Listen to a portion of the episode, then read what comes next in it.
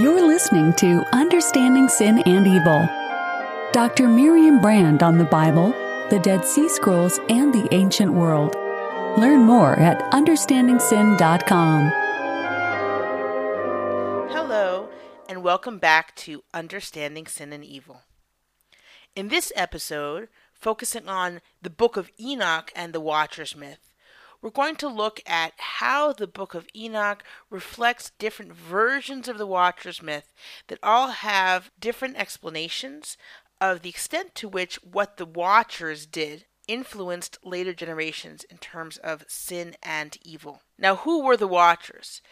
If you are joining me now for the first time, I highly recommend that you listen first to my last episode, Who Watches the Watchers? And that will give you a background, the biblical background, of the Watchers' story.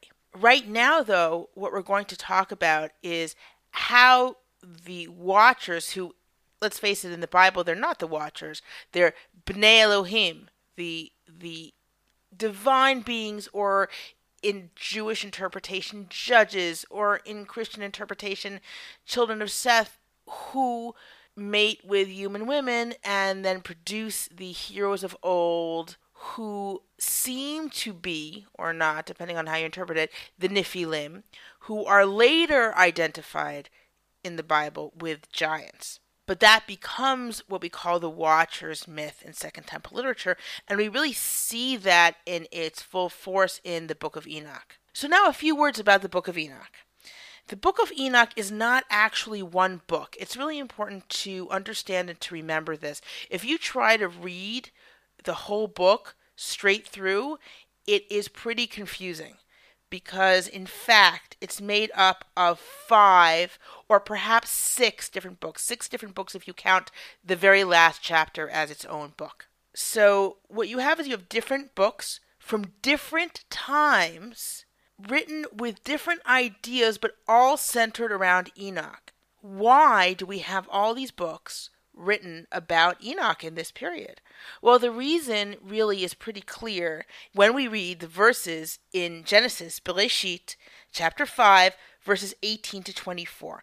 And I'm now going to read the N J P S translation. When Yared had lived one hundred sixty-two years, he begot Enoch, Chanoch in Hebrew.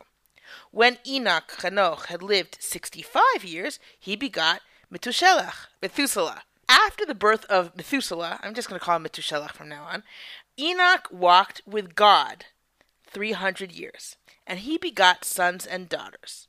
All the days of Enoch came to three hundred sixty-five years.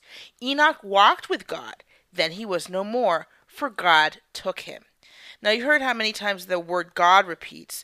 That's the translation, and that's the way we would translate it, and that is, you know, seems to be the correct translation. However, each time that you hear the word God in the verse, the word in Hebrew is what Second Temple people would read perhaps as angels, ha-Elohim. So let's read that again, where each time with God, for God, let's Let's um, see how it reads if I say angels instead, if they're reading it as angels. After the birth of Methushelach, Enoch walked with the angels three hundred years, and he begot sons and daughters. All the days of Enoch came to three hundred sixty-five years. Enoch walked with the angels. Then he was no more, for the angels took him. Now you might say, well, why would we want to read? It doesn't, it doesn't say Bnei Elohim here. It doesn't say the son, the sons of God, meaning divine beings, meaning angels. So you could just read it as God. Why would anyone want to read it as angels? Well, the key to that is that it says that Enoch walked with God. And already in the Second Temple period, that's considered pretty impossible. How can you walk with God? God is so awesome. God is so great. God is so, and because of that, God is so distant and, and in a way not accessible. You can't walk with God, but you can walk with the angels if they let you into the angelic mysteries. Now, this was a period in which there was intense interest in the mysteries of the world and the mysteries of the angels, and a real belief in this whole angelic world, which we do not see or have real access to, but is but is there, and which we can learn about if we simply have, somehow get access to the mysteries. And so we have these books that have as their common theme, you could say, what did Enoch see? If Enoch was up in heaven walking with the angels, one of the questions is, well, how did he get there? Why was he taken? And another question is, what did he see? Another very um, telling uh, piece of information in these verses is that Enoch lived lived three hundred sixty-five years. And that number ends up connecting Enoch to astronomical observations. In other words, Enoch becomes connected in the minds of Second Temple Jews, of some Second Temple Jews, with the solar year. Now, there was a real movement in the Second Temple period that the solar year was in fact the correct year. The lunisolar year, namely the lunar year that is continually adjusted to match the solar year according to leap years, that it, which was um, in general the calendar for much of the ancient Near East and is still used by Jews today, that was in doubt in this during this period. A few words about that. Uh, why was it in doubt? And how do we know that it wasn't actually the solar year that was the original year? Because the Jews who were arguing for a solar year did in fact consider that. That had to be the original year. Well, the reason is because in fact, if you look at the ancient Near East, the entire this entire area of the ancient Near East kept a lunar solar year. What does that mean? It kept a lunar year, but it adjusted it so that it would stay in tune with the solar seasons. If you pay attention to the Jewish calendar, this is absolutely necessary because, for example, Pesach, Passover, must be in the spring every year. It has to be in the spring. So you, even though you're keeping a lunar year, it can't be a completely lunar year like you have, for example, in Islam. In Islam, it's a completely lunar year. Ramadan can come out at any time of year. But for Jews, Pesach, for example, must be in the spring. The the holidays are connected to agricultural seasons as well as to religious commemoration. Essentially, every major holiday is, holiday is connected to some kind of agricultural event and therefore must be adjusted for the solar year. When did people start comparing calendars and saying which one was best? Well, really, when Alexander conquered the entire area. And then the Greeks started comparing different calendrical systems. In Egypt, they kept a solar calendar. And the conclusion was, you know what, a solar calendar is way better than a lunisolar calendar. Why? Because a solar calendar never needs to be adjusted. This is actually, at least in terms of Jewish um, astronomical documents from this period, they seem to think that you never need a leap year with a solar year. The Qumran calendar was a solar calendar, and it had three hundred sixty-four days, which was off, right? But they thought three hundred sixty-four days, it is perfect. You can split it into four.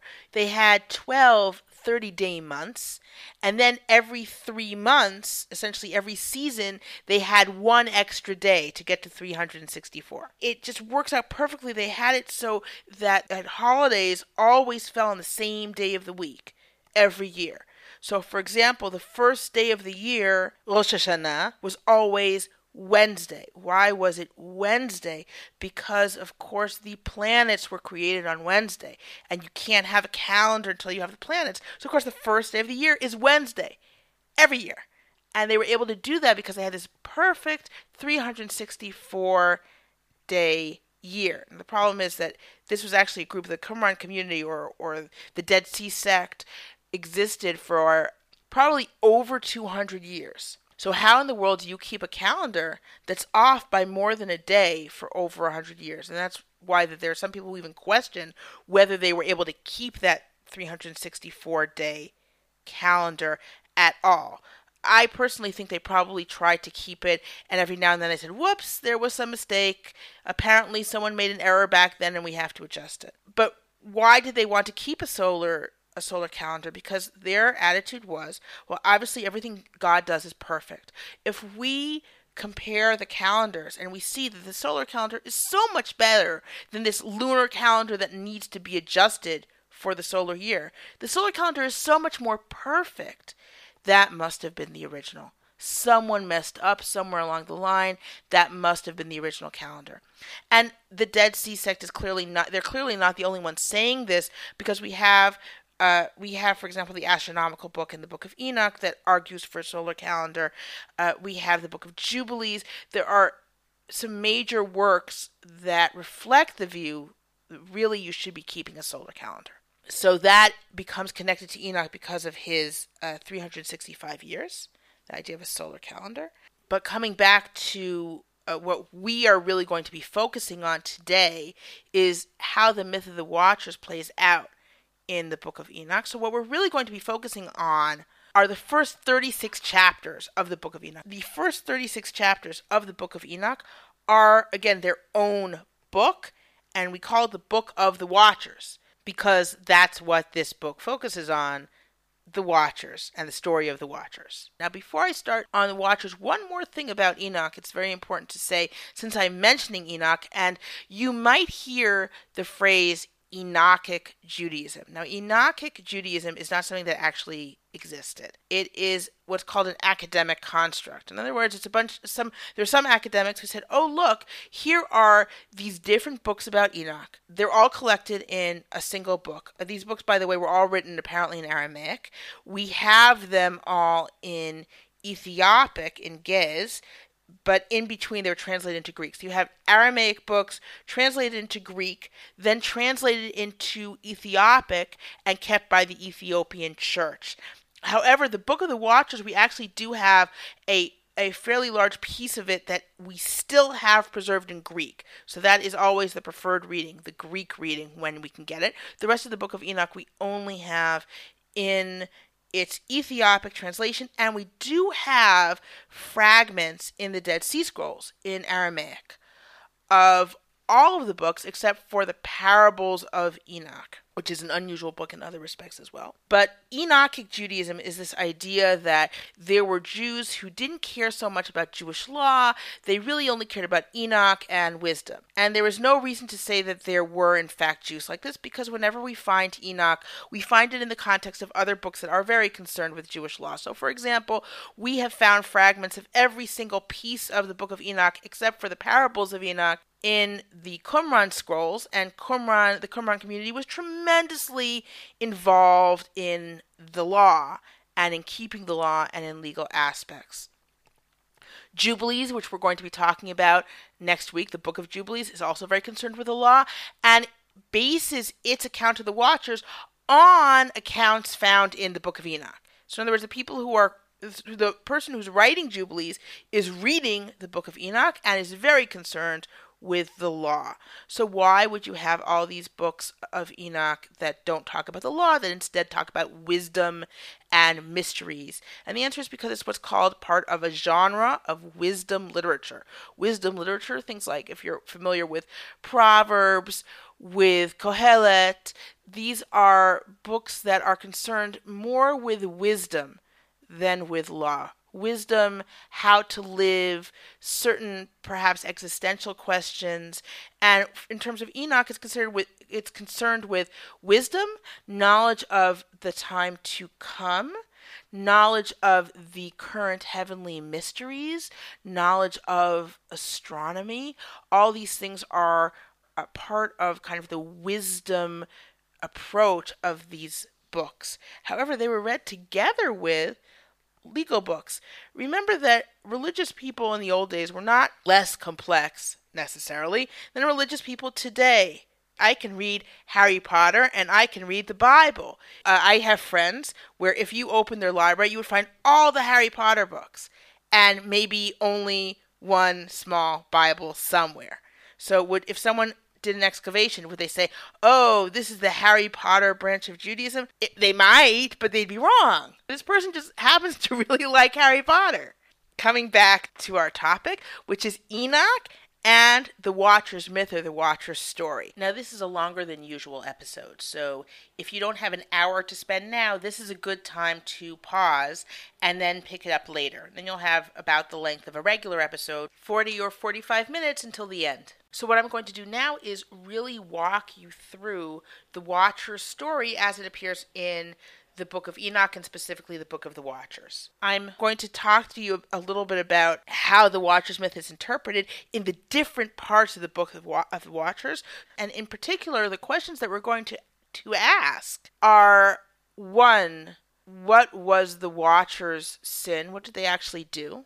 Two, did this cause physical destruction or sin or both? Three, did it lead to the flood? Four, did it lead to evil after the flood? Now, all these questions I'm asking about the Book of Enoch. I'm not asking it about the biblical story. Because if you remember from last episode, from our last episode, while you could read it in the Bible as if there's some kind of connection between the flood and the, and the story of the Watchers, there is no explicit connection in the biblical story. And we'll see that the fact that there's no explicit connection in the biblical story also plays out in one of the interpretations we will find in the Book of the Watchers, in the Book of Enoch. So I'm going to begin by reading from chapter six, which begins with almost a repetition of Genesis chapter six. And it came to pass, when the sons of men had increased, that in those days there were born to them fair and beautiful daughters. And the angels, the sons of heaven, saw them and desired them. Here's where it changes. And they said to one another, Come, let us choose for ourselves wives from the children of men, and let us beget for ourselves children. Okay, so here it's clear what the reason is that they want these women. They want to have children with them. And Shemihazah, who was their leader, said to them, I fear that you may not wish this deed to be done, and that I alone will pay for this great sin. And they all answered him and said, Let us all swear an oath, and bind one another with curses not to alter this plan, but to carry out this plan effectively. And then they all swore together, and all bound one another with curses to it. And they do this by the mountain Hermon because of the word cherem, which indicates an oath. And then it says in chapter seven, And they took wives for themselves, and everyone chose for himself one each. And they began to go into them, and were promiscuous with them. Okay, so what is the sin here? The sin here is they wanted to have children. They saw these women. They were beautiful. They wanted to have children with them. They knew what they were doing was a terrible sin. And they all agreed, and their leader was Shemihazah. This is one of the interwoven traditions that we have in the Book of the Watchers in Enoch. Shemihazah and his followers want to have children, and so they so they mate with women. Another tradition that we're going to see is Asael. Asael is an angel who comes down and doesn't mate with women. He teaches men the arts of war. He teaches them how to make weapons. He teaches women how to adorn themselves and how to uh, put on makeup, which of course causes the sin of lust. You have violence and you have lust. And those two pieces of knowledge cause tremendous sinning. Then finally we have another tradition which is interwoven with both of these, which is what was the sin? It was teaching them forbidden knowledge, the knowledge of magic. So let's continue reading.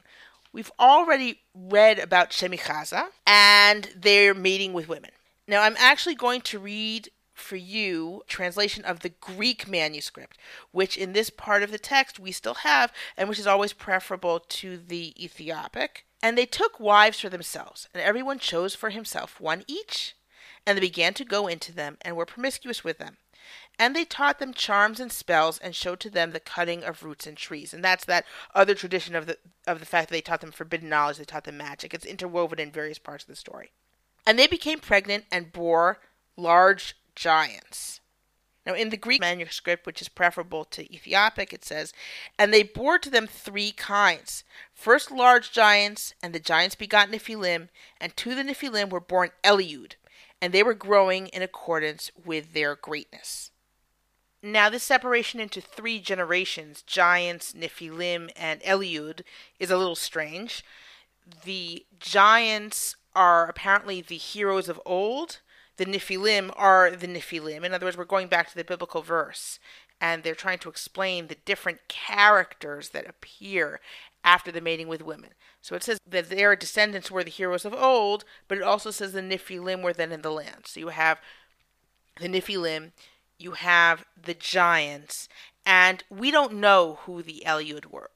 It's clearly a corruption of some Aramaic word, but we're not exactly sure who the Eliud are supposed to represent. These devoured all the toil of men, until men were unable to sustain them. And the giants turned against them in order to devour men. And they began to sin against birds and against animals and against reptiles and against fish. And they devoured one another's flesh and drank the blood from it. Then the earth complained about the lawless ones. Now note, who are the lawless ones here? They're the Watchers' descendants. They're the giants and the Nephilim and the Eliud. They're not people. The people aren't sinning. Right now, they're sinned against. Okay, so what's the sin in the Shemihazah tradition? Angels rebel, knowing that they're rebelling. They take women. One of the main purposes seems to be to have children. They, in fact, do have children.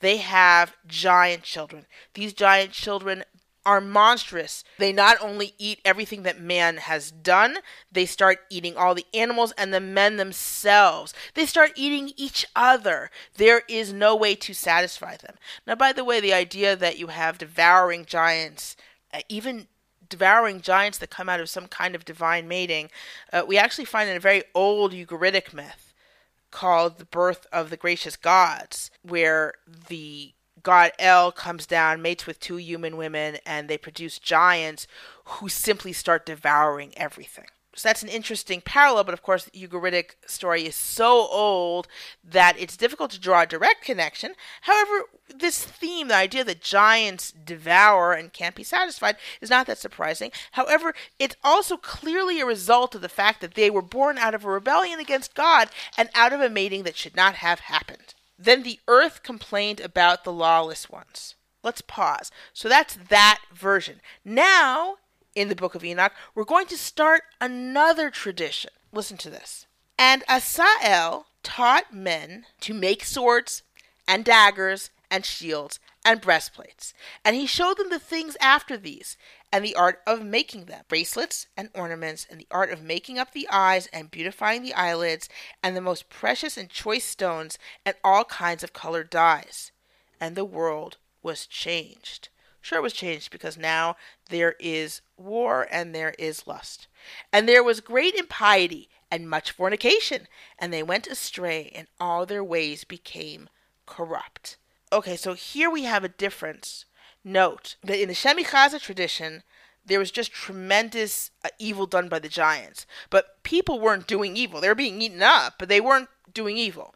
Here we have Asael doing something that causes human sin.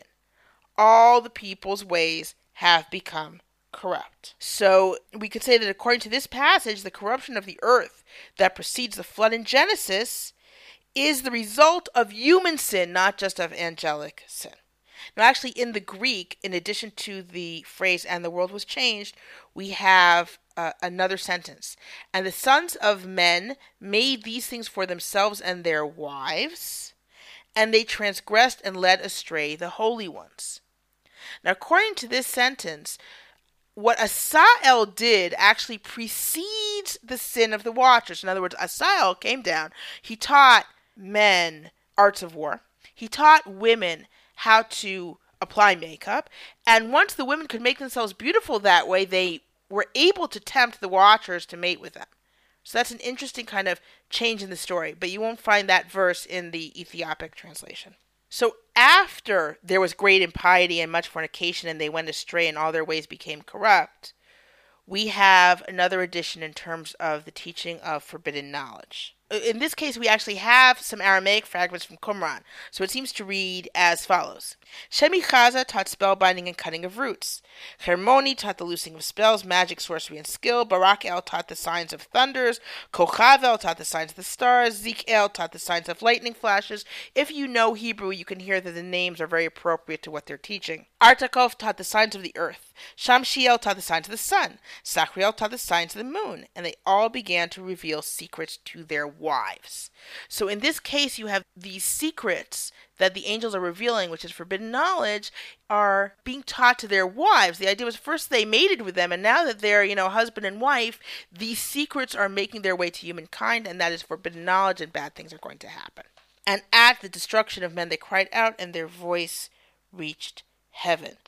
So this can either be destruction caused by the war, which happened because of Asael's teaching, or it might be the direct result of human sin, caused by all this forbidden knowledge they're being taught.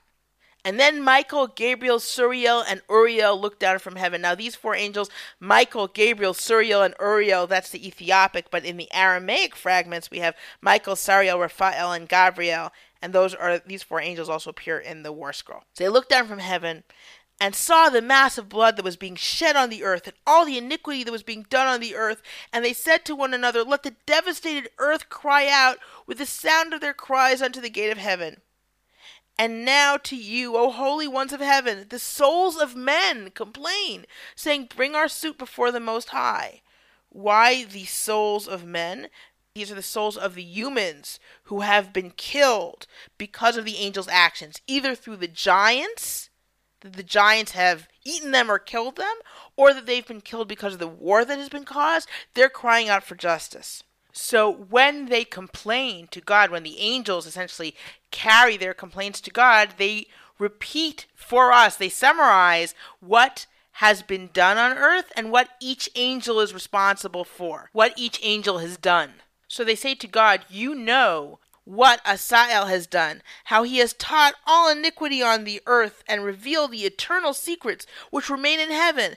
And Shemihazah has made known spells, he to whom you gave authority to rule over those who are with him. And they went in to the daughters of men together and lay with those women and became unclean and revealed to them these sins." So here we have the combination in the Shemihazah tradition.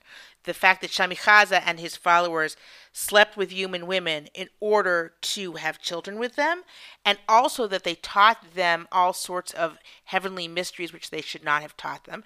And at the same time, Asael taught forbidden knowledge in the form of more common knowledge, military knowledge, and knowledge of adornment.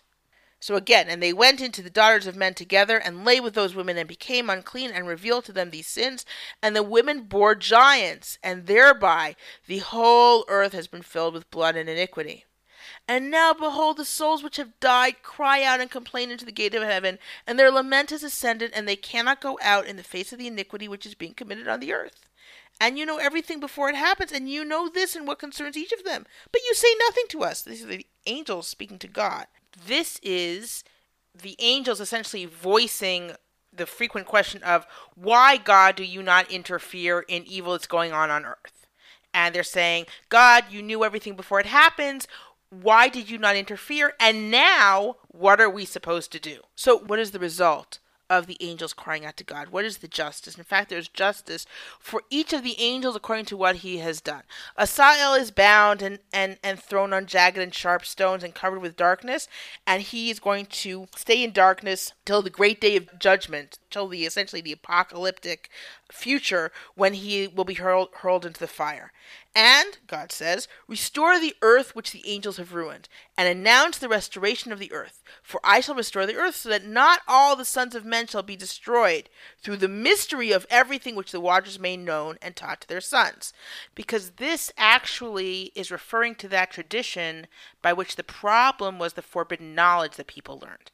So right now, put the giants on the side for a second and think of a version of the Watcher's story where the reason that people were sinning and the reason that people were crying out was not because of the violence of the giants, but because of all these secrets that have been taught, whether they're real, really mysterious secrets like what Shemihazah taught, or the more day-to-day secrets, as it were, of warfare and adornment, which Asael taught.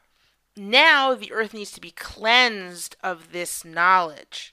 And the Lord said to Gabriel, "Proceed against the bastards and the reprobates and against the sons of the fornicators." So this was interesting because Raphael was the angel who had to punish Asael. And it makes sense that Raphael had to be the one to punish Asael and restore the earth because, of course, his name means to cure. But what will be Shemihazah's punishment? And the giant's punishment. The Lord said to Gabriel, "Proceed against the bastards and the reprobates and against the sons of the fornicators." The bastards are the Watchers' children. This is the earliest example of the designation bastards being applied to the descendants of the Watchers. Why bastards? Because it's an illicit union between angels and humans. I'll, I'll remind you that in Judaism, as opposed to, say, Christianity, Christianity, a bastard is born out of wedlock. In Judaism, a Bastard is only someone who's born as a result of an illicit uni- union. In other words, if a married woman has an affair, then that child will be a bastard. But if a single woman has an affair, her child is not a bastard. It's if if a man has a relationship with his aunt, again, the child would be a bastard. So here, there's an illicit union, and therefore the children are bastards. But this is the earliest example we have of this term being applied to the Watcher's children. So again, and the Lord said to Gabriel, proceed against the bastards and the reprobates and against the sons of the fornicators, and destroy the sons of the fornicators and the sons of the Watchers from amongst men, and send them out and send them against one another, and let them destroy themselves in battle, for they will not have length of days. Now this is an appropriate punishment. The giants brought a tremendous amount of violence, so let them kill each other with their own violence. Now note, for they will not have length of days. This is an interpretation of the verse in Genesis six three, my breath shall not abide in man forever. So here that verse is seen as the punishment for the giants. The giants are not going to last. And they will all petition you, but their fathers will gain nothing in respect of them, for they hope for eternal life, and that each of them will live life for five hundred years. In other words, this is how it's interpreting that, because if you remember, we said, what do you mean there's a limit of one hundred twenty years? Right afterwards, we see people living far more than one hundred twenty years in the biblical account. So here, that verse is interpreted as referring specifically to the children of the Watchers, the giants. And the Lord said to Michael, go, inform Shemihazah and the others with him who have associated with the women to corrupt themselves with them in all their uncleanness. Here's the giants get a punishment, which is death, but the angels who have mated with human women, they also deserve a punishment. When all their sons kill each other, and when they see the destruction of their beloved ones, bind them for seventy generations under the hills of the earth until the day of their judgment and of their consummation, until the judgment which is for all eternity is accomplished. And in those days they will lead them to the abyss of fire. So what's their punishment? Their punishment is to see their children destroyed, and then they're bound, and then they wait for the final fire that will consume them. So that's very appropriate, because their whole point in mating with these human women was to see children. They wanted children, if you recall. So they will see their own children destroyed. Now, what's interesting, of course, is that each angel is getting a different job. And there's a long-standing Jewish tradition that an angel can only do one thing at a time, that each time an angel is sent, he has one job. And here we kind of see this in Enoch, that each angel has his own job. So Raphael punished Asael and then cured the earth. Gabriel or Gabriel destroyed the giants. And now Michael, Michael, is the one to punish Shemihazah and his buddies. This doesn't end with punishment, though. It says, and destroy all the souls of lust and the sons of the Watchers, for they have wronged men. Destroy all wrong from the face of the earth, and every evil work will cease, and let the plant of righteousness and truth appear, and the deed will become a blessing. Righteousness and truth will they plant in joy forever. And now all the righteous will be humble, and will live until they beget thousands, and all the days of their youth and their Sabbaths they will fulfill in peace. And in those days the whole earth will be tilled in righteousness, and all of it will be planted with trees, and it will be filled with blessing. So in this passage, it's possible to interpret, and destroy all the souls of lust and the sons of the Watchers, for they have wronged men. It is possible to interpret that as the flood, and then, but then it sounds like every all, all wrong, everything wrong will be destroyed, and all evil will be destroyed, and only righteousness will remain. And it continues. I'm skipping a lot, but it says, "And all the sons of men shall be righteous, and all the nations shall serve and bless me, and all shall worship me." And the earth will be cleansed from all corruption and from all sin and from all wrath and from all torment, and I will not again send a flood upon it for all generations forever. Now that's kind of a strange way of describing the flood, because we know that right after the flood there is more evil. So why is the flood being described this way? It is using the flood as kind of a paradigm of the apocalypse that is to come. Both the author of the Book of the Watchers and those reading or hearing the Book of the Watchers are hoping for this apocalyptic ending which is apocalyptic destruction, rather, that's going to destroy not just the wicked, but all wickedness. And afterwards, it will be a paradise for the righteous.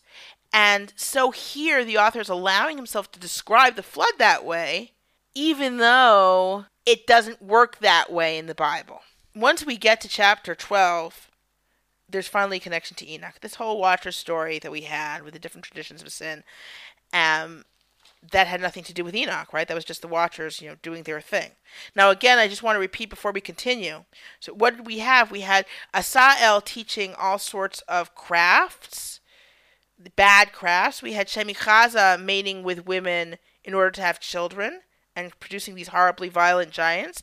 And we have the teaching of magic and forbidden knowledge. So in the telling of this story, it sounds like the flood happens as a way to both destroy the giants and to restore the earth following the following the, and to restore the earth following the corruption that has happened because of what Asael has taught and the forbidden magic that has been taught, the forbidden knowledge that has been taught, which is magic and all sorts of astrological knowledge. So where does Enoch come in? Well, Enoch comes in in chapter twelve. And before everything, Enoch had been hidden, and none of the sons of men knew where he was hidden, or where he was, or what had happened.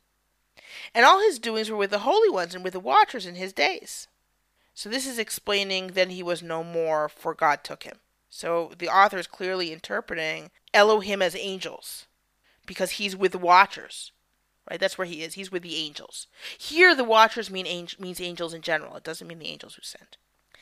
And I, Enoch, was blessing the great Lord and the King of eternity, and behold, the watchers called to me, Enoch the scribe, and said to me, Enoch, scribe of righteousness, go, inform the watchers of heaven who have left the high heaven.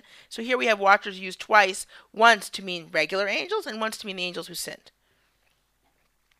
So the watchers, regular angels, call him, and they say, go, tell the watchers of heaven who have left the high heaven and the holy eternal place and have corrupted themselves with the women and have done as the sons of men do and have taken wives for themselves and have become completely corrupt on the earth, they will have on earth neither peace nor forgiveness of sin, for they will not rejoice in their sons. The slaughter of their beloved ones they will see, and over the destruction of their sons they will lament and petition forever, but they will have neither mercy nor peace.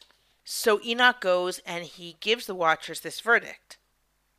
And so the watchers that hear their sentence, they say, listen, could you write out, could you write a record of a petition so that we'll be forgiven? And take and take the record up to God in heaven. And it says, for they themselves were not able from then on to speak, and they did not raise their eyes to heaven out of shame for the sins for which they had been condemned. Now, actually here, uh, Enoch is being used as kind of a court clerk. These are official proceedings. So he's serving them with their with their verdict, and they're asking him to kind of file the official form for them and petition for their forgiveness. And that is, in fact, what he does. And then it says, and behold, a dream came to me, and visions fell upon me, and I saw a vision of wrath, namely that I should speak to the sons of heaven and reprove them. And I woke up and went to them, and they were all sitting gathered together, as they mourned. And I spoke before them all the visions which I had seen in my sleep, and I began to speak these words of righteousness and to reprove the watchers of heaven. So, and essentially he tells them, forget it, you're not going to be forgiven. Okay, so with all the different traditions, this was actually one account of the watchers, because with in this account of the watchers and their punishment, everything ends with a flood.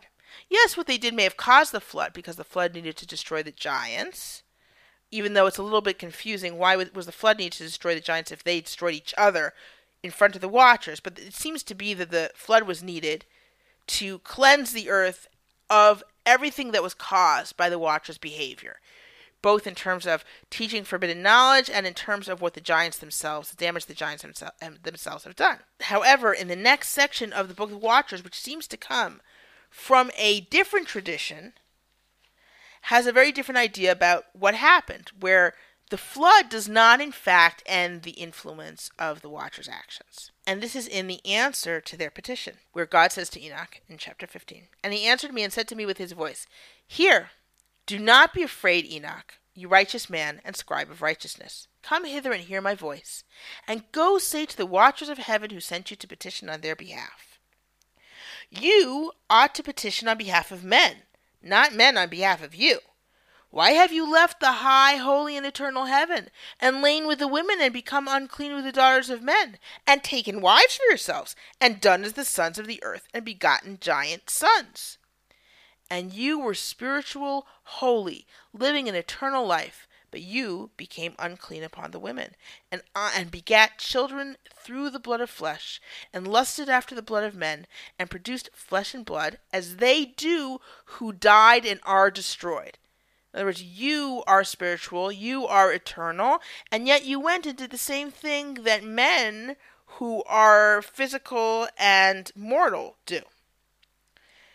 And it continues, and for this reason I gave them wives, namely that they might sow seed in them, and that children might be born by them, that thus deeds might be done on the earth. In other words, this is the form of human immortality, as it were. This is the ability to have children means that there's a continuation of humans. But you formerly were spiritual, living an eternal, immortal life for all the generations of the world. For this reason, I did not arrange wives for you, because the dwelling of the spiritual ones is in heaven. So in other words, you don't need wives, you don't need children, you're going to live forever, and you live in heaven. You don't belong on earth, you shouldn't be having children, and now look what you did. And now the giants who were born from spirits and flesh will be called evil spirits upon the earth. And on the earth will be their dwelling. And evil spirits came out from their flesh, because from above they were created. From the holy watchers was their origin and first foundation. Evil spirits they will be on the earth, and spirits of the evil ones they will be called. And the dwelling of the spirits of heaven is in heaven, but the dwelling of the spirits of earth, who were born on earth, is on earth. And the spirits of the giants, which do wrong and are corrupt, and attack and fight, and break on the earth and cause sorrow, and they eat no food and do not thirst and are not observed. And these spirits will rise against the sons of men and against the women, because they came out from them. In the days of the slaughter and destruction and the death of the giants, wherever the spirits have gone out from their bodies, their flesh shall be destroyed before the judgment. Thus they will be destroyed, until the day of the great consummation is accomplished upon the great age, upon the watchers, and the impious ones. So what is going to happen? What's going to happen here is very different than what we just had descri- heard described earlier, where the flood kind of brings this beautiful new age of righteousness. On the contrary, because the giants are the result of this kind of mix of spiritual and physical, the physical part of them can die, but the spiritual part will continue. However, the spiritual part is now bound to earth. Unlike angels who dwell in heaven, these spirits will now be bound to earth, and they're going to cause all sorts of problems for humankind. Now, what's interesting is it's not clear in this, are they going to cause sin or not? I'm going to repeat the actions that they do. And the spirits of the giants, which do wrong and are corrupt, and attack and fight and break on the earth and cause sorrow. And they eat no food and do not thirst and are not observed. And these spirits will rise against the sons of men and against the women. So in other words, what it sounds like here, actually, is that these are demonic spirits that will cause harm to human beings. But we don't see anything here about them causing sin. Now, right afterwards, we also have the punishment of Asael. Remember him? He wasn't the one who made it. That wasn't his issue. He revealed secrets. And now to the watchers who sent you to petition on their behalf, who were formerly in heaven, and now say, you were in heaven, but its secrets had not yet been revealed to you, and a worthless mystery you knew. This you made known to the women in the hardness of your hearts, and through this mystery the women and the men cause evil to increase on the earth. Say to them, therefore, you will not have peace. So we see that there's yet another idea that after the flood, you have not only demons, you have this evil knowledge. And now that has, that will cause evil on the earth. So what have we seen in Enoch, actually? We've seen several different traditions. And these different traditions Also, and we've also seen two different approaches to whether the harm caused by the Watchers ended with the flood or not. But if you were just going to read this as a piece, not as a modern scholar, you're not splitting into little sections, you're saying, okay, what happened? if you just read it and then remembered it, if I asked you, so what did you hear? You would say, okay, the Watchers caused demonic spirits and they caused evil. So in this case, if we were really reading it super carefully, we'd say, okay, demonic spirits that cause harm, that were born out of the giants, as well as knowledge that caused evil on earth. So that their actions kind of begot violence and evil. Do the spirits that came out of the giants, do these spirits cause sin? Well, that doesn't seem to be the focus of this account. What this account is really talking about is that you have these demonic spirits that cause evil. Evil of the physical kind, perhaps. They may cause sin. That's not what it's talking about. However, in the final analysis, the Watchers, through their actions, caused sin by sharing this forbidden knowledge. Now, by the way, this theme of forbidden knowledge causing sin is a very unusual one in the Second Temple literature that we have. In general, Second Temple literature is pro-knowledge. Uh, not against knowledge. And even when there is secret knowledge, usually when it talks about the secret knowledge, um, it's in the middle of sharing it with you. So, um, you know, the book that's discussing secret knowledge says, and this is the secret knowledge, and now you know, and isn't this wonderful? So this is an unusual approach that we have here. Now, there is, in fact, one exception in Jubilees, and we're going to be discussing the Book of Jubilees in the next episode. In Jubilees eight three, Noah's great-grandson, Canaan, C A I N A N, if you're reading it in English, discovers a tablet that contains the Watcher's teachings on astrology, and those cause him to sin. So that actually seems to be a reflection of this tradition that we find in Enoch. Now, again, the author of Jubilees read the Book of the Watchers, and so it makes sense that this tradition should find its way into Jubilees in that way. Now, another thing we're going to find next week is that while in Enoch we could quibble about whether the spirits of the Watcher's children cause sin, in Jubilees there's not going to be much of an argument. We're going to see that in Jubilees it's already clear that these evil spirits absolutely cause sin. They're not the only spirits that cause sin, and we're going to discuss that next week as well, at least not in Jubilees, but they certainly cause sin. Whereas in Enoch, there is evil and sin that's caused by the Watchers, but it's not necessarily because of the giants' spirits that do live on as demons. So in Enoch, we could say that the spirits of the giants cause physical destruction among humanity, but do not cause sin. But in Jubilees, as we'll see, it's pretty clear that they are understood as causing sin, even after the flood. Now, as I've mentioned, of course, there are many books in the Book of Enoch, and the Book of the Watchers is not the only one that mentions the Watchers. I'd like to read a little bit to you from another book that's included in First Enoch, and that is the Book of Dream Visions. Now, the Book of Dream Visions is not nearly as old as the Book of the Watchers. Book of the Watchers dates probably to about two hundred fifty B C E. The Book of Dream Visions is probably closer to one sixty-three, one sixty B C E. So you're talking about possibly nearly one hundred years afterwards. What's interesting about the Book of Dream Visions is it has it includes what's called the Animal Apocalypse. The Animal Apocalypse tells a history of the world in animals and then continues on to the coming apocalypse. What does it mean that it tell, tells the history of the world in animals? It means that people are animals, angels are portrayed as men, usually, and different nations are represented as different species of animal. But in the beginning of the world, before there are separate nations, all people are represented as bulls for men and cows for women. After the flood, there are different species that represent different nations. So reading from chapter eighty-six, and again I looked with my eyes as I was sleeping, and I saw heaven above, and behold, a star fell from heaven, and it arose and ate and pastured amongst those bulls, bulls being the people. And after this I saw the large and the black bulls, and behold, all of their changed, all of them changed their pens and their pastures and their heifers, and they began to moan one after another. So what's happening here? Who is the star that's falling? The star, and that'll become even clearer later, the star is actually Asael.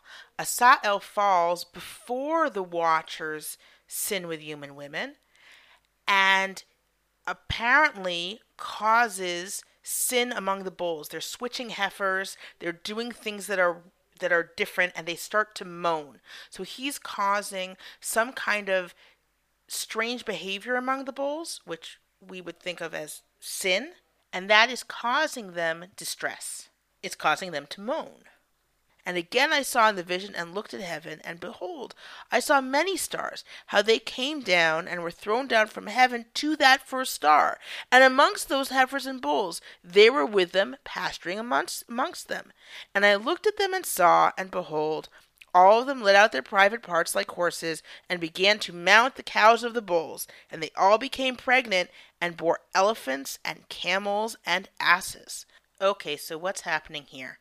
Who is the second group of stars? This second group of stars is Shemihazah and his followers, who follow Asael down. But what they do is they start to mix with human beings, and they take the women of the men, the, the cows of the bulls, and they mate with them. And what comes out is some other kind of species. Animals that are kind of strange, elephants, camels.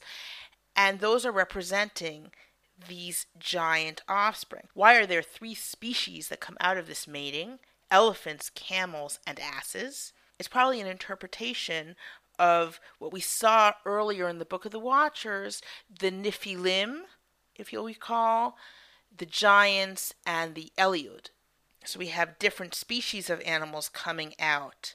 Remember that this section of Enoch was actually written much, much, much later than the Book of the Watchers. So it's using the Book of the Watchers. It's almost an interpret- a reinterpretation of the Book of the Watchers, but it also may reflect other traditions that are floating around.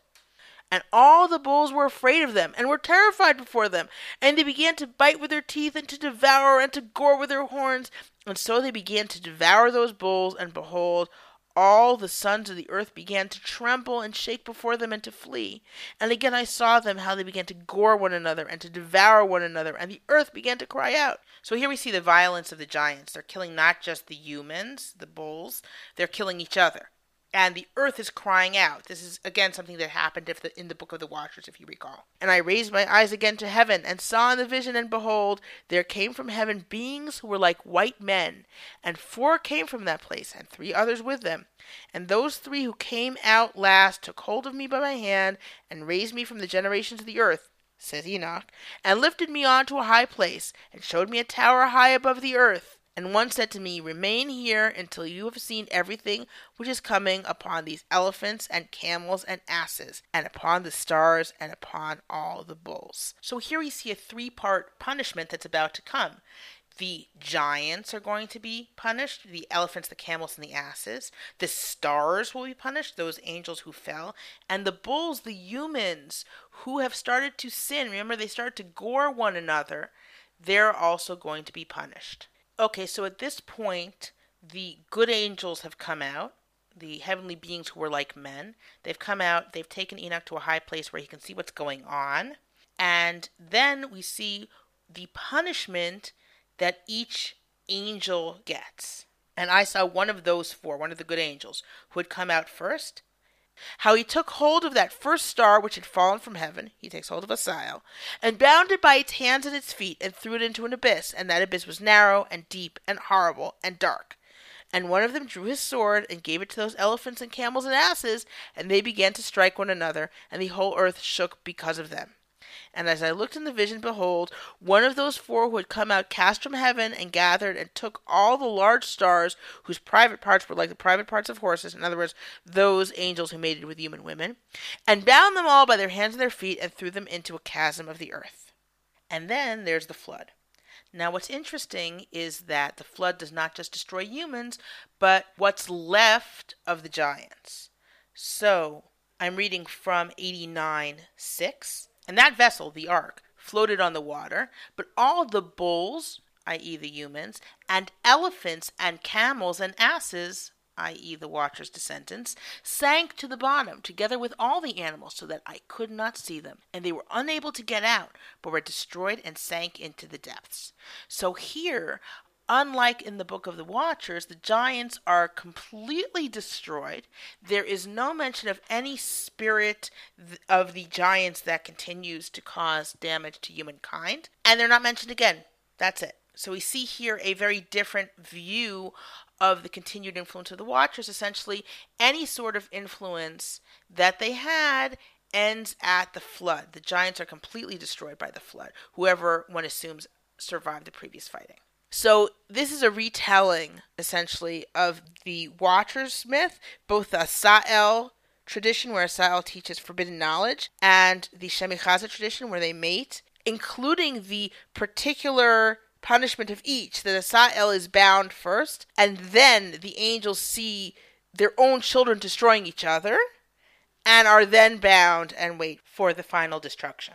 And yet in this case, there doesn't seem to be any sort of long-term repercussions of the Watchers or their actions. This simply precedes the flood.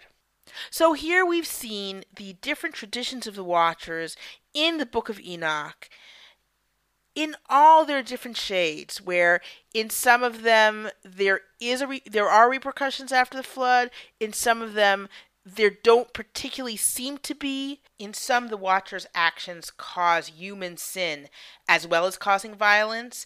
In some, it isn't clear that they cause anything but violence. For example, if you just take the Shemihazah tradition, where there are giants who simply do violence and are then killed by the flood, we can see the spirits of the giants as either causing both sin and physical evil, or just physical evil. But uh, what's interesting is how this is going to continue to develop, to develop. And really, we're going to see it not only in the Book of Jubilees that we're looking at next week, but we're also going to see it in the Dead Sea Scrolls, in very particular instances where people are trying to explain their own their own feelings of sinful inclination. And they call in prayer for help against these demonic descendants. We're going to hear about that uh, over the next two episodes. So thank you for tuning in. I look forward to your comments and questions, and I look forward to speaking with you next time. Talk to you then. You have been listening to Understanding Sin and Evil with Doctor Miriam Brand. Learn more at understanding sin dot com.